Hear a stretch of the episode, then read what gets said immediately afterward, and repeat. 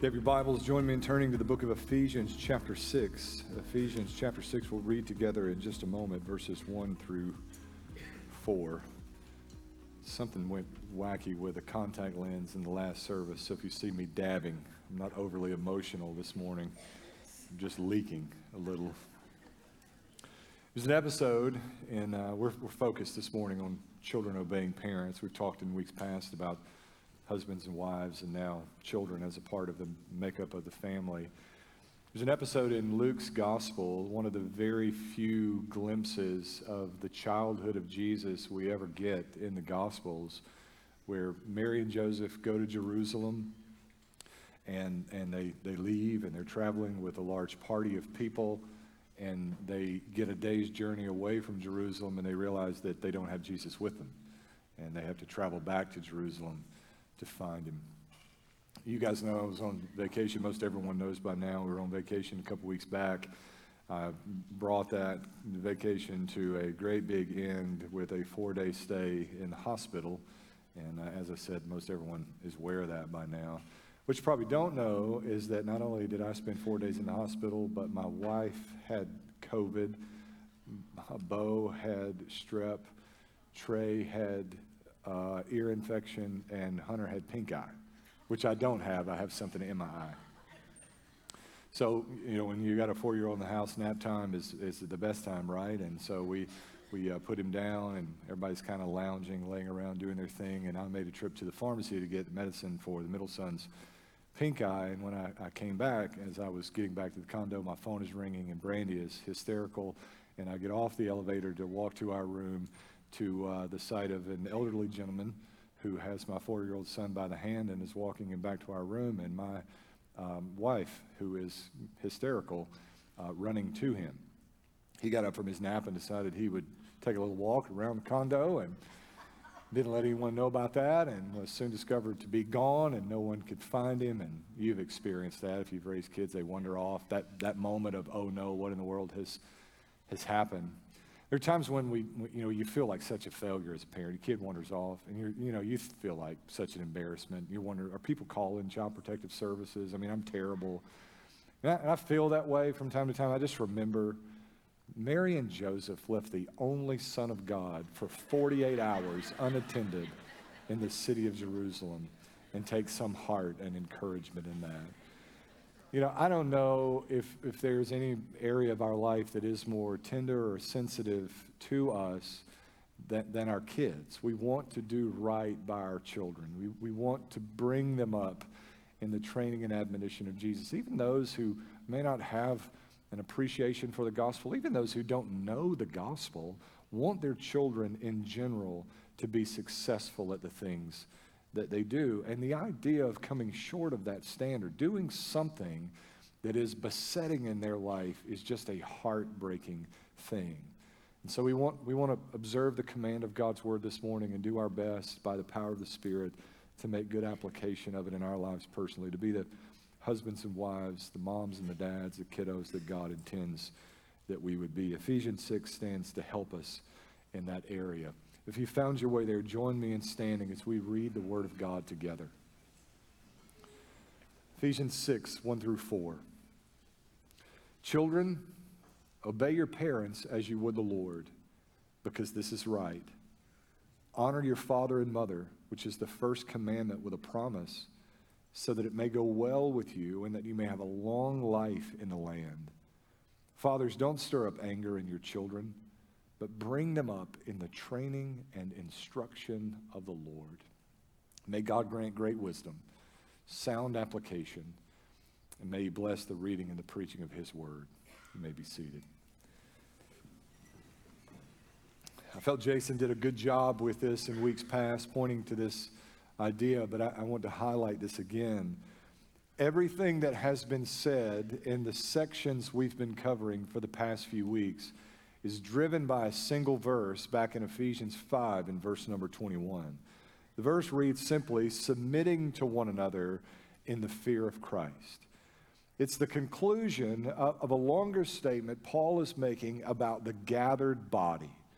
When the church is gathered, We are, as verse 19 says, to speak to one another in psalms, hymns, and spiritual songs, singing and making music from your heart to the Lord, giving thanks always for everything in God the Father, in the name of our Lord Jesus Christ, submitting to one another in the fear of Christ. This is what body life looks like as the church. And the concluding statement is submitting to one another in the fear of Christ. Paul is answering in the passages that come after, the sections we've been covering for the past now three weeks, some unasked questions, but questions that we ought to be, at least internally, asking of the text. With regards to the makeup of the family, what does it look like for a husband to submit himself to the needs of his wife? It means that he is to love her as Christ has loved the church and gave himself for her, pursuing her sanctification, the cleansing of her life by the washing of the water of the word. This is, in essence, what it looks like for a husband to submit himself to the needs of his wife. What does it look like for a wife to submit herself to the needs of the family or to submit herself to the needs of the husband of the husband it means submitting herself unto her husband as unto the Lord. And now, the passage before us this morning, what does it look like for a child to submit themselves to the interest of the family? It means submitting themselves to the authority of their parents. And for fathers, in verse 4 of our passage, what does it look like for a father to submit himself to the interest of his children? It means provoking them not to wrath, but bringing them up in the training and the admonition of Jesus. What's being pressed upon here is that there's a role, there are responsibilities for every member of the family which finds itself as members of the body of Christ. Now, that observation helps us to see the flow of what Paul is contending for and the unity of the text itself. But more practically, it's hitting on a principle that I think is worthy of some attention. As a husband, you cannot be fully submitted to God in the fear of Christ without submitting yourself to the needs of your wife. As a wife, you cannot be fully submitted to God in the fear of Christ without submitting yourself to the needs of your husband. As parents, you cannot be fully submitted to Christ without submitting yourself to the needs of your children. As children, you cannot be submitted to God fully in the fear of Christ without submitting yourself to the authority of your, of your parents. Now, that may seem fairly basic, but there is this tendency I have observed to compartmentalize our lives. The hard fact, but the reality nonetheless, is that there, there are some husbands here who have difficult wives. There are some wives here who have difficult husbands. There are some parents here who have difficult children. And there are some children here who have difficult parents. Because of the circumstances of life, our tendency is to qualify such observations, to exempt ourselves from the full standard of God's word on the basis of another person's behavior well, he's really difficult to deal with, so I'm going to sort of set this part of my life to the side. And with regards to spiritual things, with regards to the church, with regards to the kingdom, with regards to the gospel, I'm going to give myself entirely over here, but I'm going to reserve this area of my life where I'm going to disassociate or disconnect on some level because it's just too painful or it's just too difficult to take head on under the full unqualified command of God. The reality is that except you esteem those within your family more highly than yourself, you will forever go on coming short of the call of Ephesians 5:21. The only way that you can fully submit to God in the fear of Jesus Christ is by submitting yourself to the needs of those within your family. And Paul has identified the responsibilities of each component part of the family with regards to the needs of those around them. Here we have addressed the, the, the whole parent and child relationship. Verse 1, the Bible says, Children, obey your parents as you would the Lord, because this is right. Children, disobeying your parents is not a rite of passage. Although it could be anticipated, this should not be the kind of thing that is to be expected. It's not cute. It's not acceptable. It's not gray. It's not a small issue when you defy the authority or the commandment of your mom and dad. The tendency with these passages, and I, I, find myself noting these qualifications throughout this series. If you go back in your memory, to the sermon on forgiveness. We talked initially about those sins that erode the foundations of the family. We talked about the messy business of forgiveness, how we can talk so plainly about forgiveness, but in real time, practical application, there can begin to be some certain complexities. If your accountant embezzles your retirement fund, forgiveness means you forgive, but you're probably not going to reinvest with the same accountant, right? There are complex issues that attach themselves to virtually any family issue. In fact, there are complex issues that have a tendency to attach themselves to any ethical issue whatsoever. The tendency with a passage like this is for you to go in your mind, I'm speaking primarily to children, but also acknowledging that some of you in your 40s and 50s and 60s are still children. In other words, you still have parents and you're still wrestling through what it looks like to honor your mother and father. The tendency is to run to the qualification what about this set of circumstances? What about this? What about that? What if they ask me to do this? What if they tell me to do to do that? And here's what I'll say to you. The likelihood of you in your childhood being able to understand, to comprehend, or to appreciate all of the complexities, the ins and outs, and the information that contributed to the decision of your mom and dad to give a basic command is very, very, very low. There are going to be times when you cannot understand why your mom or dad has said, do this or do not do this. The deal is, God did not say, children, understand what your parents told you to do. God did say, however, children, obey your parents as you would the Lord. Now, moms and dads, let me, let me just talk for a moment about why and how this is so critically important. The investment that you're making in your children, in the way you raise your children, is conditioning their heart it is positioning them for some response to the message of the gospel at some point in their life. You are asking of them, in fact, you are requiring of them from infancy into adulthood, that regardless of whether or not they understand the ins and outs, the complexities, the variables that contribute to the decision that you have made for them, to simply trust that their mother or their father knows best. I don't know where we ever landed at this whole notion of parenting as being a friend to our children. Your parents, your kids have lots of friends. They only have two parents, and they need you to be parents. They don't need buddies. They can have buddies at school, they can have buddies at church. They need parents, and requiring that they trust, even in the absence of good knowledge or understanding, is a means of conditioning their heart for a moment in time, even in their adulthood, when they may not understand what our Heavenly Father has required of them to do. They will never know all the ins and outs or the complexities. His ways are not our ways, His thoughts are not our thoughts. But we have been called upon to trust the insight and the oversight and the authority of our Heavenly Father. How is a child ever to learn to yield in trustful submission to the authority of the Heavenly Father if they've never seen this modeled with regards to their earthly father?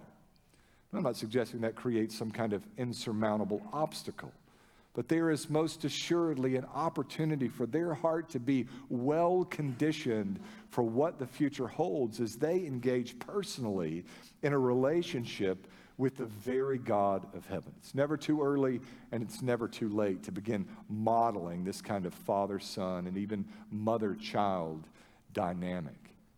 I used to think that probably 5 to 15 were the most fruitful years of child rearing. They're old enough to communicate. There's some back and forth. They can feed themselves at that point, and they don't use the bathroom in a diaper. Those are pluses. And, and I'm convinced now, as a foster parent and as an adoptive parent, that even zero to two, the moment you bring that child home from the hospital, they're establishing a trustful confidence in those God has given authority over their life that has the effect of conditioning their heart to receive the good seed of the gospel. Sometimes here we have a little bit of difficulty at getting people to volunteer in our preschool. And some, sometimes I can hear their tinges in conversation of this idea that that's, that's a step away from from A to B, direct gospel impact and ministry, and nothing could be further from the truth. To love that child through their infancy, in their preschool years, is to soften, to till the soul of their heart to receive the good soul of the gospel. It is never too early to begin making that deposit of the gospel in the lives of little ones. Children, Obey your parents as you would the Lord, for this is right. There are obligations implicit in this command, not only for children to see to it that they obey their parents, but for parents to hold a high standard. When your children disobey you, they are not sinning exclusively against you, but against a holy, holy, holy God in heaven. Paul says, Obey your parents as you would the Lord, because this is right. I used to ask my daddy when I was a boy, why? Why, why do you want me to do this? This will resonate with most of you. And he would say, Because I said. And from time to time, my children will ask, Why are you asking me to do this? And I will say, Because I said. From time to time, they may get some brief explanation, but more times than not, they're going to get, because I said. Because this is right. To come under that kind of authority has an element of training that readies the child for adulthood. We live in a society where people don't like authority. No one wants someone else to be in charge over them. I, I got news for you there's no way around it. God has established a hierarchical order within the family and within society. It does not matter what you like or what you want. Here in the real world, someone is in charge. And regardless of how lofty you regard your position, someone somewhere is in charge of you. You do what your parents have asked you to do because this is, in and of itself, the right thing to do. And that's not a bad lesson for kiddos to learn. Now, Paul elaborates this on this in verse 2. In fact, he appeals to commandment number 5 in Exodus chapter 20. He says, Honor your father and mother, which is the first commandment with a promise so that it may go well with you and that you may have a long life in the land. Now, one of, one of the television shows that I would watch getting off the school bus in elementary school was The Cosby Show. I know he's proven to be a slime ball, but that was the show I watched. And slime ball or not, it was a good television show, right? And I can remember in that sitcom several times hearing Dr. Huxtable say to one of his children, I brought you into this world and I can take you out. That is not what Paul is saying in verse number two. In fact, it is, as I referenced a moment ago, an appeal to the fifth commandment in the Ten Commandments honor your mother and father so that your days may be long in the land, that it may go well with you, and that your days may be long in the land. Honor your mother and father. Now, the Ten Commandments are given at the birth of the nation of Israel. God has brought the people of Israel out of their Egyptian bondage and into the promised land. And God establishes a covenant between himself and the people of Israel. This is the moral code, the ethical code around which the covenant revolves. Covenant is a sort of a difficult concept for moderns to appreciate. The closest thing we have in our culture to a covenant is marriage. With, with marriage, like the covenant, there are legal elements, there are contractual obligations that are bound to the legalities of the marriage itself.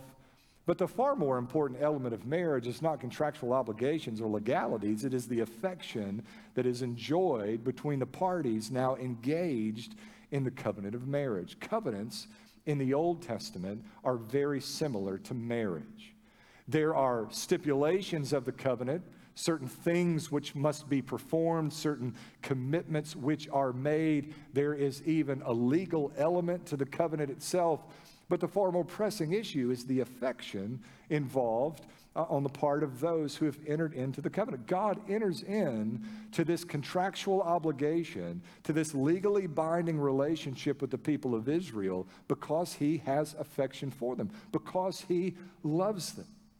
Nevertheless, there are legalities, there are certain stipulations attached to the covenant.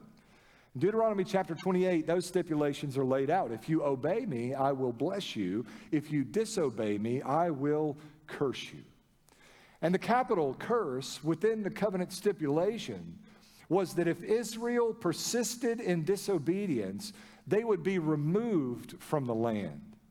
It's often overlooked, but as you read through the Old Testament, when Israel is exiled from the promised land and carried captive into Judah, what's happening there is that they are receiving the, the, most severe punishment prescribed for them in the stipulations of the covenant. They were being removed from the land, the land that flowed with milk and honey, the promised land. What's being stated in the fifth commandment honor your mother and father that it may go well with you and that your days may be long in the land is how essential the order of the family is to a properly functioning society. The principle stands today, even in the absence of a theocratic society such as existed in the Old Testament. In, in, order for there to be a functioning, healthy society, proper family structure is essential. We wail and bemoan over certain societal issues today, and, and rightly so. But if you could put the family unit back together, if you could put loving fathers and, and, and mothers within the home with children who sought to be obedient, to their parents, you could resolve every pressing societal issue that exists in our world today. In fact, I contend that if you eradicated divorce tomorrow in America, you would eliminate forever the problem of poverty. You take out divorce, there is no more poverty in America. You put the family unit back together as God has designed it, assi- designed it rather, and assigned to it the responsibilities that God has assigned. And all of our social issues are fixed. You'll never turn on the nightly news and find a band of young people running through a store, grabbing at will what they want. You'll never see in the nightly news riots breaking out from sea to shining sea.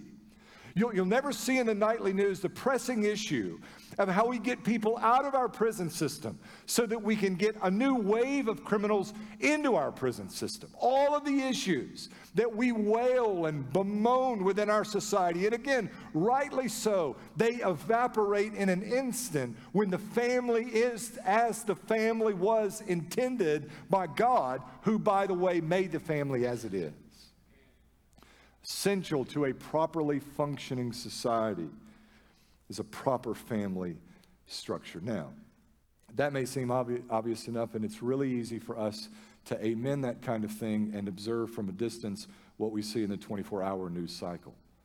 But these issues land far closer to home than what Christians and churches are often willing to acknowledge. There is at the root of these varied societal issues, at the root of the dissolution of the family, a selfishness that prioritizes personal rights, privileges, pleasures, feelings, sense of satisfaction and fulfillment over the well being of those around us. which, by the way, is at direct odds with the call of God on our life to esteem others more highly than ourselves. That culture, that mentality, that line of thinking is far more pervasive in the church than what you might be comfortable with realizing or acknowledging. It ain't about you, and it ain't about me. Here, the, the, the, family is strung together in such a way as, as that each member would regard others more highly than they esteem themselves, prioritizing the needs of those around them, even over their own personal likes and, and interests. Well, I just feel this way, or I'm just not happy. You, you realize that there has never been a people, there has never been a generation there has never been a society that was so wrongheaded as to make those kinds of observations. Like, where along the way did your personal happiness, which is, by the way, as fickle as the weather, become the most pressing, predominant issue in anyone else's life? This is the height of self idolatry. And it is the driving force behind the dissolution of the family. And again and again and again, we convince ourselves that we're going to be the exception to the rule, and you will not. There's never been a couple who's come to me in now nearly 20 years of marriage announcing their intentions to divorce that hadn't convinced themselves that they were going to be the exception to the rule. We're going to be friends which has always seemed like the dumbest thing in the world to me. And we're going to make sure that our kids are well taken care of. They're going to be fine. They're going to be good. Won't be any problems. That, that is so far removed from reality, I scarcely know how to respond to that. You are not the exception, and you will not be the exception. It is written in the constitution of creation this is how the family is to function. And any deviation from this pattern will result in disastrous consequences in your life and the lives of those around you. This is not some far off, distant principle that we're able to observe in the news cycle and yes and amen without any personal effect. A proper family structure is essential to a functioning society. And you and I are contributing to the construction of a properly functioning society by loving our wives as Christ has loved the church, by submitting to husbands as unto the Lord, by rearing our children in the training and admonition of Jesus, and as children obeying our parents, even as we would the Lord. One of the most countercultural things that you can do as a believer today is to marry and have lots of children, live a normal, ordinary, quiet life, love Jesus, and teach them how to love Jesus. That's a countercultural thing in our world. And what a great thing it would be if a revolution like that would begin among the people of God. Now, there's a shift in verse 4. Children have certain responsibilities, but the oversight of those responsibilities is assigned in verse 4, specifically to the father, I would suggest more broadly to mom and dad, but ultimate headship and responsibility falls to the father. Here, verse 4 says, Fathers, don't stir up anger in your children, but bring them up in the training and instruction of the Lord. This is hard. Don't stir up anger in your children or provoke them to wrath, as one translation says. My daddy is a very stern man. He is still a very stern man. You have heard me reflect on my wilderness wandering years. During those years, I just stayed away from my daddy because I feared that if he got his hands on me, I would not escape. There were great periods of time when I stayed at a great distance even now, there's never been a time when we had an open discussion about all of the gravely disobedient, rebellious things that I was doing during those years, in part because I'm afraid at 41 years old, if those things came up and he were to make some new discovery, he would put me over his lap and he would wear me out like a five year old boy. I feel like from his side, there's sort of this, this shared back and forth from his side He's not going to bring that up because he feels obligated then to put me over his lap and wear me out like a five year old child. I, I have never, listen, I'm telling you, my teenage years, you are glad your children were not like me as a teenager, and you do not want your children to be like I was as a teenager. But I have never, I cannot recall a single time of speaking disrespectfully to my father. And the fact that I still have teeth attests to this truth. And so my parenting has a tendency to sort of follow after that trajectory. You model after what you have experienced. And if there's an area of my parenting that I wish God would grant greater grace and a portion of the Spirit to do better with regards to, it's the business of not provoking children to wrath or stirring up anger in their heart. I tell you who gets it worse. The oldest children always get it worse. I say this as the oldest child, and I, and I say this having, I have a, a three children, so I have all the stereotypes. I have the oldest, I have the youngest, and I have the middle. I also have a sister who is 13 years younger than me. Now, bear in mind what I've just described about my father. Miranda, when Miranda was, was 16 or so ish, she was in a room and she was on the phone. And, uh, and my dad hollered to get off the phone. It was 9 o'clock, it was time to get off the phone. And she didn't get off the phone quick enough, and so he, he hollered again for her to get off the phone, this time in Lynn Stevens' voice which I think all of y'all would just do whatever he said if he spoke to you that way. You just do when you hear that voice. And, uh, and so she sent a text message to her friend that said, We'll have to text now. Daddy's being, and she used the ugly word. The problem is, she didn't send the text message to her friend. She, now, now, she's 28 years old now, right? This is a long time ago. And just the past week, this story came up. And my other two sisters were there who are closer to my age, so they got daddy at his best, right? And, and we, even now, like I've heard, I know this happened. She told me that it happened, and I still just sort of do like this, you know. And he didn't kill her. And I'm like, who, who are you? And where, where is my father? And who is this person impersonating him? And now my oldest sees me interact with our four year old, and he goes, Who are you? And where is my father? And who is this person impersonating him? Now, some of that is just the wisdom of age and, and learning to better not provoke your children to wrath. Some of it is you just get old and you're tired.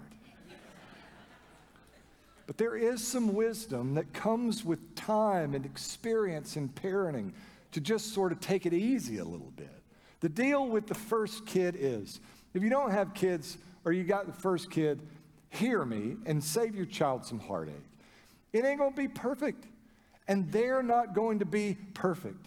And you will quench their spirit if you set out to be the perfect parent of the perfect child. The reason these stereotypes fit, right? The oldest and the middle and the youngest. We got three, and, and they all live in the same house. They've been raised under the same circumstances, and they are as stereotypical as they could possibly be. It's not that the kids are changing, it's that in time and with wisdom, your approach to parenting is evolving along the way, shaping their young lives in ways that are consistent with your approach to parenting at that season of your life. Take a deep breath. It's going to be all right. It won't be perfect. Don't provoke them to anger, but bring them up in the training and instruction of the Lord. If you make a habit of getting arrested as frequently as I did as a teenager, you hear adults say this If my kid got arrested, he'll have to stay there. I'm not coming to get him. I just don't think that's good gospel parenting.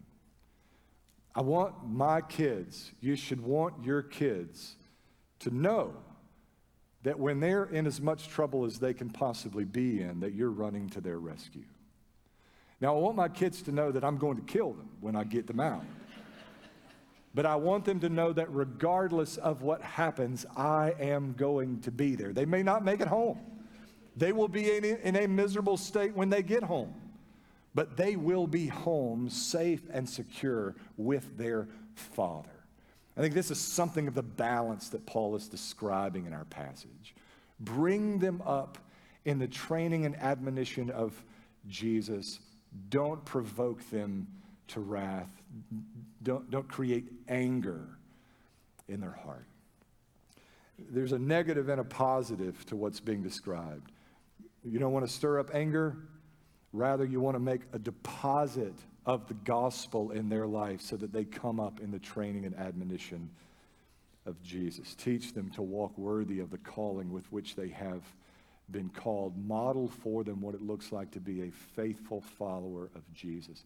I can't tell you the number of times through the years engaged in evangelism or inviting a person to church when there was some response related to a bad childhood experience with their parents and religion or their parents and the church that completely turns a person off to any openness to the gospel whatsoever. Now, I'm convinced that the majority of those testimonies are contrived, the product of pseudo therapy, which is so prevalent in our culture, junk like Oprah coaching, that there's someone somewhere back there in our history that is the fault, that is the reason for all of our issues, this effort at removing any sense of self responsibility. But there are those examples of moms and dads who are one person when at church on Sunday and somebody altogether different in every other area of their life that can leave a child jaded and frustrated and confused and frankly checked out on the promises of the gospel of Jesus Christ. Woe unto us if that be our practice. May God find us repentant, faithful, and consistent in all of our life. It's not just instilling discipline, it's not just readying them for young adulthood, it's, it's, it's not prioritizing success over faithfulness to Jesus. We conflate those two things. All parents are concerned with the success of their children. What makes us different as followers of Jesus is that we're not giving priority to success over faithfulness to Jesus. Fair enough, in our society, faithfulness to Jesus will often yield a certain measure of success, but you cannot conflate those two ideas. Our most pressing concern is not the popularity of our kids, it's not the athleticism of our kids, it's not the academic vigor or excellence of our kids. It's not how well socialized they are. None of those things are the priority for us. We're trusting that if Jesus has supremacy in our life, and if Jesus has supremacy in their life, all these things will be added unto him. Our most pressing concern is the spiritual well being of our children, not their vocational or their social, social or their financial well being, but but their spiritual well being. Bring them up in the training and admonition of Jesus. Make the investment of the gospel. Fathers are given charge with this responsibility. Dads, if you think that our children's ministry and our youth ministry is going to disciple your children, you have fundamentally misunderstood the nature of our ministry here.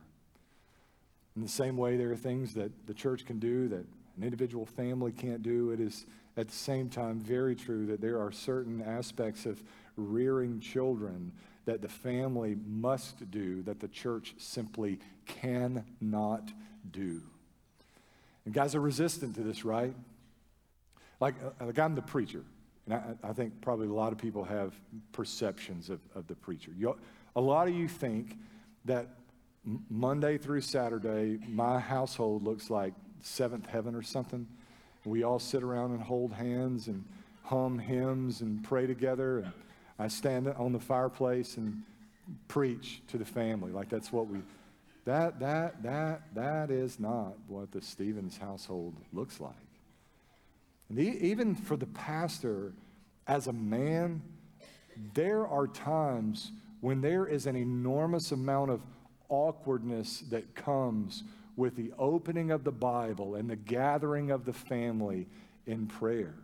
It's, it's awkward because there's a, there's a tremendous amount of vulnerability that comes with that, and I don't like vulnerability. And I don't know any man who does like vulnerability. You cannot pray with your wife. You cannot pray with your children. You cannot pray with your family with, without opening yourself in this incredibly awkward and immensely vulnerable way. And again, I don't like to be vulnerable but I sure like what it produces between myself and my wife. And I sure like what it produces between myself and my children. And in spite of the fact that sometimes the medicine goes down poorly, I realize that not only is it good for my soul, it's good for the well being of my family as well. This is not about raising successful children, but well formed followers of Jesus Christ Young men who are willing to embrace the awkwardness of vulnerability to see Jesus glorified in their life. Young women who are willing to embrace the awkwardness of vulnerability in order to see Jesus exalted in their life. Kids that know that, yes, my parents aren't perfect, but they're repentant and they seek to walk with Jesus. He may be out of sorts and out of character at certain times, but I see in him the baseline is an earnest desire to walk faithfully with Jesus Christ. Sometimes he grates on me and he gets on my nerves, and sometimes I don't like dad, but I know that when push comes to shove, when no one else is there for me, dad's to be there. When no one likes me, dad's to love me. When I have really fouled it up, when I've done as dumb as I could conceivably do, dad is to be at my side. He may chew me, he may kill me, but I'll survive, right?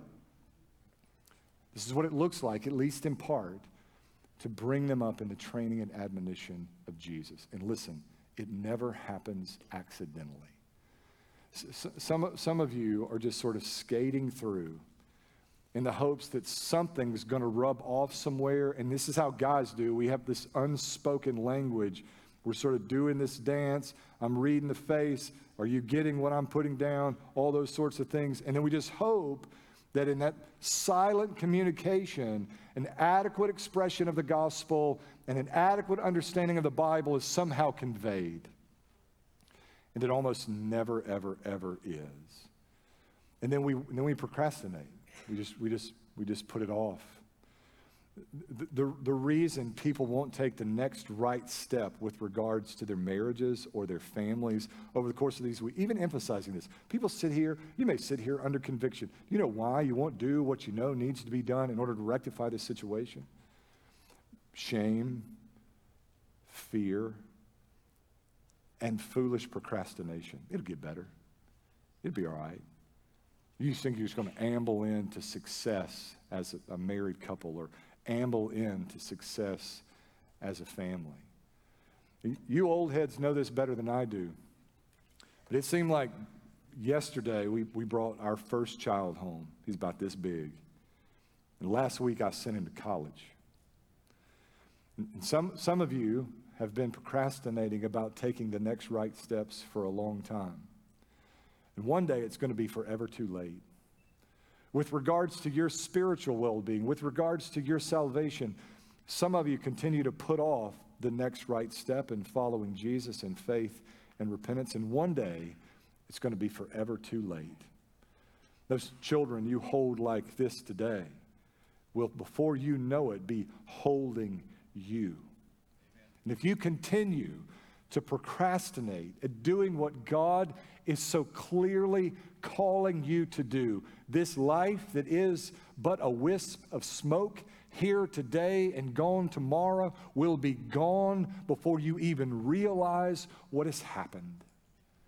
Today is the day of salvation. Today, I would add, is the day of repentance. Today is the day to take the next right step. Today is the day to stop deluding yourself into believing that you're going to be the exception to the rule. We're going to be the family that deviates from God's course, and it's not going to have disastrous consequences in our life. Today is the day to come to the realization that God's way is the best way, and it always has been the best way, and any deviation from His way is certain to end in catastrophe. I mentioned in the beginning of, of our message that the idea of coming short as a parent is a deeply sensitive idea. I mean, failing in this way is such a, it's a crushing thing. Moms and dads, I want you to just feel for a moment the weight of the consequence of your sin, your shortcomings, as they're mirrored back to you in the lives of your children. You know why there are certain things that your kids do that drive you nuts? Because they're just like you. And their behaviors, their patterns of behavior that, that you see in yourself and you hate them. And you see them now reflected, parroted in the lives of your kids. I want you to feel the weight of some grave shortcoming, some massive failure along the way. Children, I want you to feel for a moment the weight of, of guilt, the weight of the consequence of your sin having defied the command of your parent. Not, not just violating the wishes of your mom and dad, but committing an act of disobedience, disobedience against the holy, holy, holy God of heaven. Feel those wounds fresh. And I want you to know that there is a balm in the gospel of Jesus Christ. By the blood of Jesus to be pressed to all of our wounds, our sins, and transgressions, carried away forever. In the name of Jesus. He's our help, right? Like we can't do we can't do this. This is heavy stuff. We can't do it. You know by your daily experience you can't do it. You're just tired. You know when you're at your worst as a parent when you're weary? This child has asked me as a 12 year old five million times for this iPhone with access to every manner of ungodliness in all the world, and I'm tired. Just get it. Come home after a long day, they're asking for something, and you blow up, or you're short, you're terse with your family, or maybe you give in to something you knew better than giving in to. Your daily experience from five o'clock to seven o'clock every day of your life attests to the reality that you cannot physically, in the strength of the natural man, do what God has called you to do. You don't have the ability. The only resort we've left is to call on the only one who loves them more than we do, and his name is Jesus.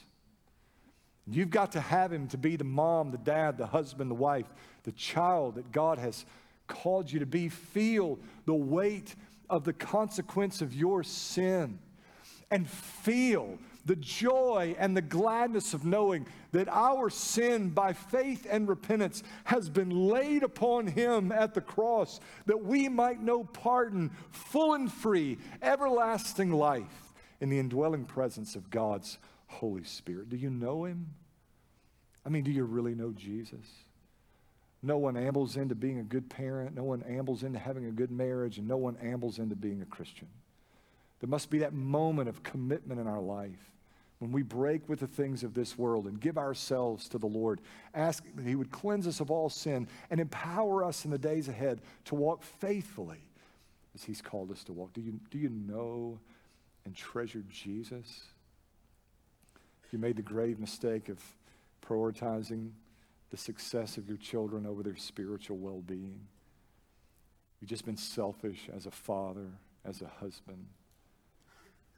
Goodness, I pray that conviction would fall in such incredible ways. That God would give us as a church families that live in orbit around the message of the gospel and who exhibit such gospel centrality and the affection that they have one for another, submitting themselves to the needs of those around them. Let's go to God in prayer. Father, I, I pray that you would grant conviction, filling of your Holy Spirit, and a determination in spite of the fear and the shame and the guilt, the embarrassment, and even procrastination, God, take the next, next right step in our marriages and our families with regards to our kids. God, I pray that you would forgive us of all of our shortcomings. They are many that you'd give us the ability, the power by your Holy Spirit to do what you've called us to do. God, I pray that you would search our hearts this morning, that there would be great weight, a sense of consequence for our sin. And I pray that at the same time you would lift that great weight, Fill our hearts with joy and gladness at what Jesus has done for us. We pray it in Christ's name. Amen.